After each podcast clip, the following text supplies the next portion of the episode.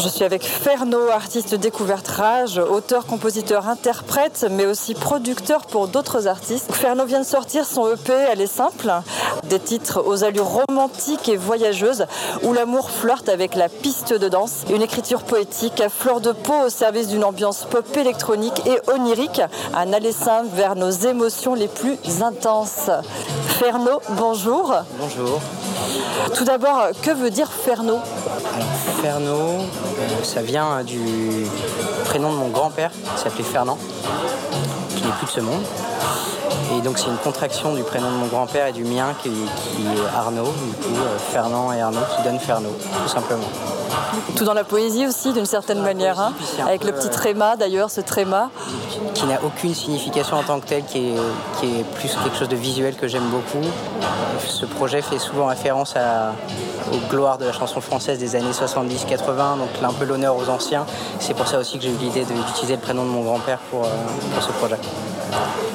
Ok, donc euh, l'amour est au cœur de ce projet. Euh, quelle est ton histoire d'amour avec la musique? Elle a commencé très très tôt. Euh, j'ai commencé le conservatoire quand j'étais tout petit, quand j'avais 5 ans. Et j'ai jamais arrêté la musique. Ensuite, j'ai arrêté le conservatoire à 12 ans. J'ai pris des cours de musique brésilienne. Et depuis mes 14 ans, j'ai des groupes euh, de rock, de, euh, des groupes en tout genre, on va dire. Et, euh, Ferno est arrivé beaucoup plus tard, donc il y a deux ans et demi maintenant par la volonté de faire quelque chose vraiment seul et de chanter en français avec, sur mes propres textes. Voilà. Mais sinon, ouais, ça fait 20 ans que je fais de la musique, 30, 25 ans même maintenant. Ton parcours est assez euh, multiple, euh, vu que tu fais de la production, de l'illustration sonore, euh, de la composition. Est-ce que tout ça t'a influencé dans justement ton style musical actuel?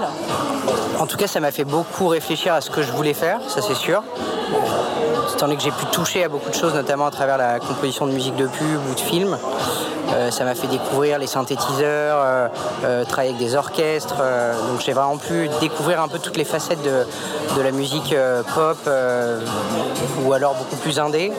Et, et c'est après tout ce cheminement que j'en suis venu à créer Ferno en ayant une idée un peu plus précise de ce que j'aimais moi personnellement.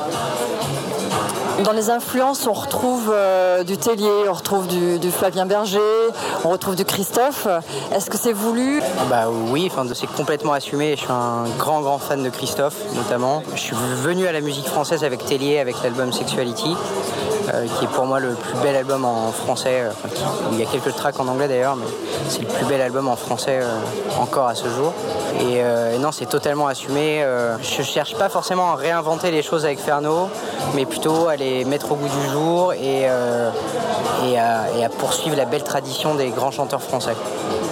Le sujet principal, euh, donc le fil conducteur, on va dire, c'est l'amour. Est-ce que tu serais OK de nous raconter ta première histoire d'amour Oula, ma première histoire d'amour. Alors, je peux vous la raconter parce que j'en ai un souvenir très net. Euh, c'est une fille qui s'appelait euh, Margot. Je pense que j'étais en CE2 ou CM1. Et en fait, euh, j'en ai un souvenir très précis parce que euh, mon père est un grand fan de Brassens. Et euh, pour m'embêter, il s'amusait à chanter cette chanson de Brassens qui dit Quand Margot dégrafait son corsage. Et ça me rendait fou à l'époque. Et voilà, c'était ma première histoire d'amour qui s'est finie en déchirement avec un déménagement en CM2. Et, voilà, mais c'était beau, c'était déjà l'amour passionnel à cette époque-là. Donc là, tu nous invites sur, euh, sur une péniche, donc sur la scène, pour un aller simple, d'une certaine manière. Est-ce que c'est voulu? Est-ce que c'est un clin d'œil euh, par rapport à ton album? Euh, comment, comment ça s'est mis en place tout ça? Ce serait complètement mentir de dire que c'est un clin d'œil, avec le, le peu d'opportunités de faire des lives qu'on a en ce moment. Il se trouve que c'est le premier concert depuis la sortie de l'EP, donc je suis très content de le faire sur un bateau, avec cette idée de voyage. Et en effet, il n'y a pas de destination sur ce voyage, c'est uniquement un voyage, et c'est ça que j'aime beaucoup. Donc euh, c'est la chance que j'ai eue en faisant ce concert-là, mais ça c'était pas du tout recherché au départ, non. Comme quoi parfois il y a des signes, euh, les choses ne sont pas là par hasard. Et si on parle un peu de ton actu, donc tu as sorti ton EP euh, dernièrement, cet été. Qu'est-ce qui se passe aujourd'hui donc euh, pour cette rentrée? Qu'est-ce que tu vas nous proposer? Alors, euh, dans un futur très proche, il va y avoir quelques remixes des morceaux de l'EP qui vont sortir avec des producteurs euh, que j'aime beaucoup.